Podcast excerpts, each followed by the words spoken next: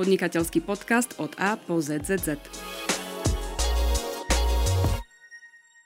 Dobrý deň, vítajte pri počúvaní podnikateľského podcastu od A po ZZZ. Dnešným hostom je generálny riaditeľ spoločnosti Slovalko Milan Veselý, s ktorým sa budem rozprávať o aktuálnych témach, teda o celoplošnom testovaní na COVID-19 a o možnom lockdowne ekonomiky a jeho dosahu na slovenské firmy. Dobrý deň, vítajte v štúdiu. Dobrý deň.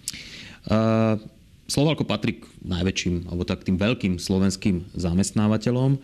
Ako v tejto súvislosti vnímate to dianie, ktoré vidíme v posledných dňoch, to znamená e, celoplošné testovanie, ktoré čaká Slovenskú republiku.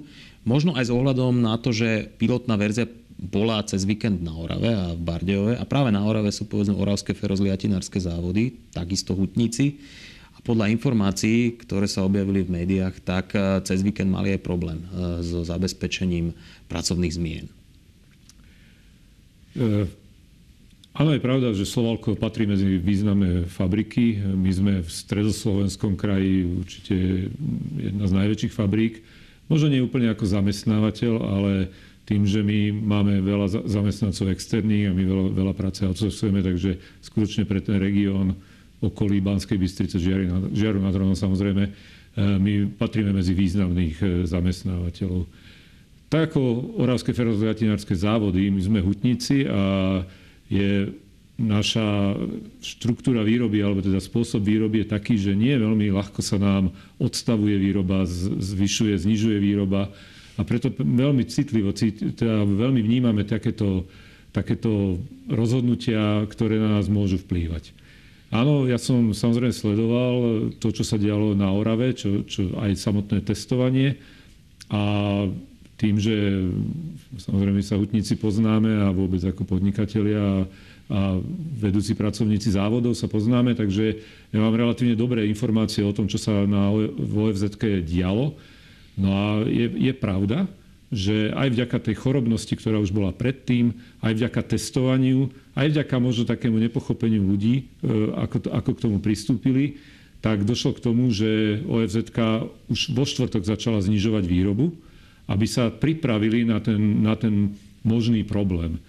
E, ja som potom počul názor, že však sa nič nestalo, však OFZ to prežila bez problémov, len viete, v hutníctve to nie je také jednoduché, ako som už povedal, jedna vec je, neviete vypnúť tú technológiu len tak zo dňa na deň, z minúty na minútu.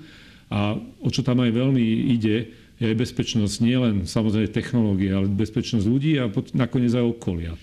Takže preto pre nás také rozhodnutia od stola, od zeleného stola sú niekedy veľmi zle vnímané a hlavne, keď nedostávame dostatočné informácie, nedostávame ich včas.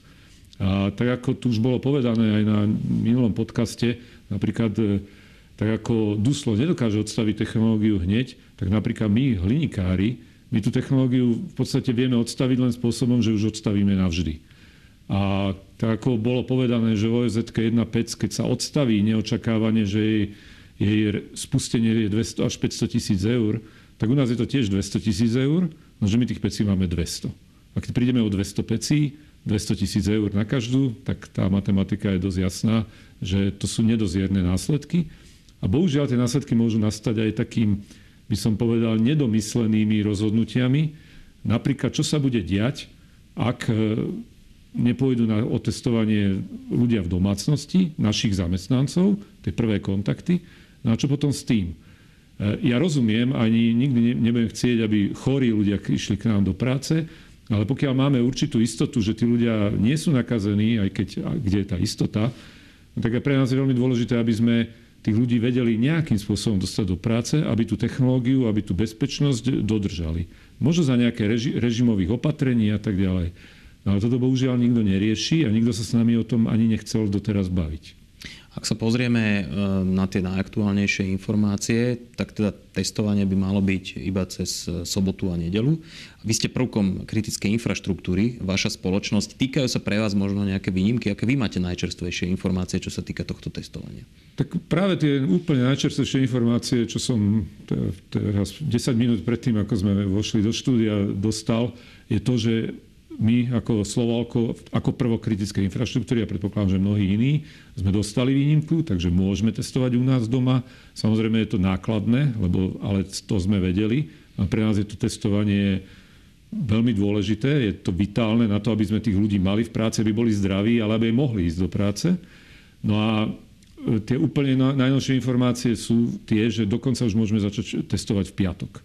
A to ešte včera bola téma, ktorá bola povedané, že to nie je možné, že, že jednoducho tie, a, a tí veľkí zamestnávateľia a veľké podniky nad 4 tisíc zamestnancov a tak ďalej v podstate pomaly od toho začali ustupovať, že to robiť nebudú, lebo sa to nesmelo robiť skôr. No a dneska už je iná zase. A toto, bohužiaľ, musím povedať, že toto je ten náš problém, že veľmi neskoro dostávame informácie, že to s nami nikto nekonzultuje a ja rozumiem, a, alebo teda rozumiem a, a nechcem sa starať do práce, teda rozumiem, na čo sú virológovia, infektológovia, krízový štáb a tak ďalej, ale myslím si, že to vákum, to, tá nekomunikácia s, s, nielen s priemyslom, s hospodárstvom ako takým je, je podľa mňa problém a toto by sa malo do budúcna zlepšiť.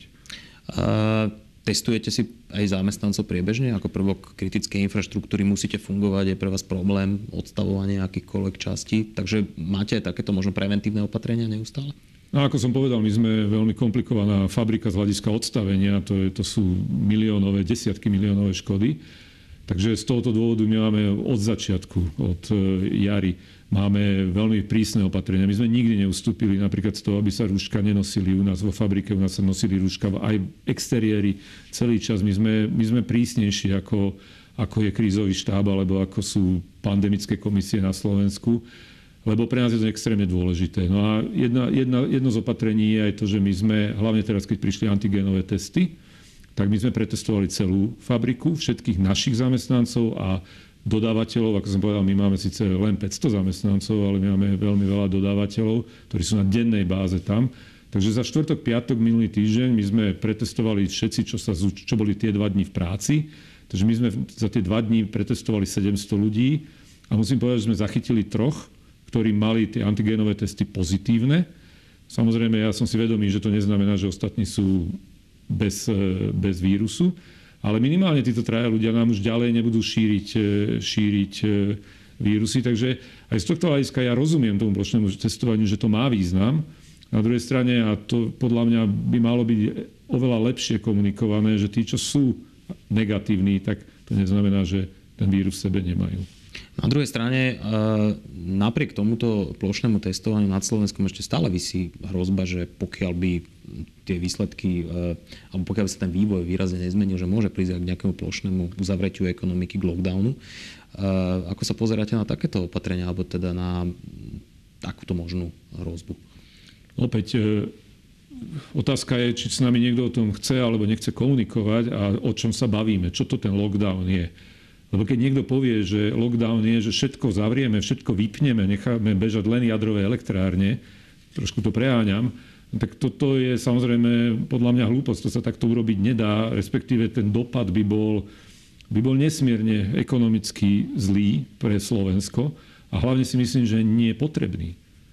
Ja, ja si myslím, že určitom, a keď vidíme štáty, to, čo sa dialo na severe Talianska, to, čo sa možno deje dneska v Čechách, to, čo sa dialo v Španielsku, v Spojených štátoch, samozrejme tie opatrenia musia byť adekvátne. Ale nie je to len o, samozrejme v prvom rade zdravie tých ľudí, ale tie dopady, tá, tá sekundárna, terciálna, ten dopad na, na to, že keď si úplne rozvrátime ekonomiku, tak vlastne už ani, ani to zdravotníctvo nebude mať z čoho žiť, tak toto bude mať potom vlastne oveľa horší dopad. A ja nechcem teraz tu polemizovať o tom, že, že ktorý ľudský život je drahší, ale tí ľudia by umierali potom možno úplne iných dôvodov. Takže áno, ak, ak je potrebný lockdown, ak je potrebné totálne obmedziť e, mobilitu ľudí, e, áno, áno, mo, možno, ale, ale vypnúť fabriky, ako je Duslo, ako je Slovalko, ako je OFZ, ako je US Steel, a mnohé iné, ktoré ma momentálne nenapadnú, možno aj malé, ale vitálne. A samozrejme, keď sa bavíme o potravinárstve, tak čo ten lockdown vlastne je? Iba jadrové elektrárne ostanú bežať? A na čo potom? Pýtam sa aj z toho hľadiska, že práve hutníctvo, európske hutníctvo, do ktorého patrí aj Slovalko, je momentálne v pomerne náročnom období vzhľadom na veľmi ostrú konkurenciu, predovšetkým z Ázie. A teraz ešte do toho prišla pandémia. Do akej miery vás toto všetko ovplyvňuje, vaše fungovanie? Ako ovplyvňuje? Samozrejme, e, ja by som tak povedal, pre hliník, hliník je kov, ktorý nemá substitút. Hliník je kov, ktorý má strašne veľa pozitívnych vlastností. Všetci ho používame, všetci vieme.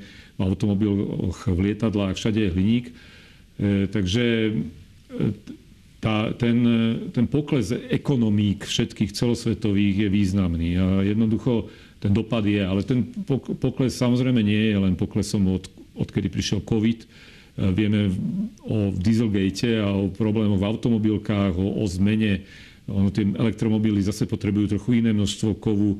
E, tým, že niektoré motory neboli homologované, predaj Audi šiel dole, však to vieme, takže to malo dopad napríklad na hlinikárstvo. No ale samozrejme extrémny a veľký dopad má na nás e, tlak výroby v krajinách, kde napríklad Eh, environment im až tak veľa nehovorí, nemajú zavedené obchodovanie z, z CO2, nemajú, eh, nemusia platiť eh, tieto poplatky, to je ten známy carbon leakage alebo únik uhlíka. No len tak napríklad, že napríklad to viem uvieť, že Slovalko má uhlíkovú stopu 4,5 tony na tonu výroby, vyrobeného hliníka, no ale napríklad svetovo, svetový priemer je 16, 16,7 najnovšie číslo, čo som čítal. A krajiny ako je Čína, India, tam sa možno hýbeme okolo 18-19 tón CO2, ako uhlíkovej stopy na, na tónu hliníka, kdežto Slovalko má 4-4,5. Takže ten hliník, ak sa nevyrobí na Slovensku, tak sa vyrobí niekde inde na svete, lebo ten hliník sa stále bude spotrebovať. A toto má veľký dopad. E, bohužiaľ na Európu podľa mňa pre hutnický priemysel, ako sú oceliárne, ako, je, ako sú hlinikárne, ten dopad je väčší ako ten COVID. To znamená ale, že COVID môže tú situáciu ešte negatívne prehlbiť a o mnoho viacej zhoršiť tú konkurenčnú pozíciu a konkurenčnú schopnosť. Áno, jednoznačne. COVID nám robí problémy a samozrejme, že sme videli, auta sa prestali predávať, taký malý príklad. No a ten ten e, problém sa prehlbil. Ten problém je väčší. Ale na druhej strane si myslím, že všetko zlé je na niečo dobré. Ja si myslím, že aj, aj mnohí politici sa tak trochu zobudili a všimli si napríklad to, že takéto priemyselné, nazveme ich giganti, alebo priemyselné podniky, to je nakoniec to, čo tú ekonomiku drží v tej krajine. Lebo keď nám síce vypadne spotreba toho hliníka, alebo spotreba, alebo naši zákazníci majú krátkodobo menšiu, menšiu spotrebu, tak e, my, my tým, že je to tak komplikované odstaviť tú výrobu, tak my sme stále, stále bežíme, aj keď nás to stojí veľa peňazí, ale napríklad neprepúšťame ľudí. A toto bolo vidieť 2008-2009, toto, toto je vidieť teraz, že takéto podniky, ako je OFZ, Slovalko, US Steel, Duslo, stále vyrába, lebo tie, tie, tie materiály, tie základné materiály, on ich bude treba a stále ich treba. Ďakujem veľmi pekne za váš čas a za odpovede. Ďakujem aj ja, ak môžem teda zaželať všetkým, skutočne želám hlavne to zdravie a ja dúfam, že sa Slovensko tomu lockdownu, čokoľvek to má byť, tomu úplnému vyhne. To boli e, slova Milana Veselého, generálneho riaditeľa spoločnosti Slovalko v podnikateľskom podcaste od A po ZZZ. Ďakujem za pozornosť a do počutia na budúce.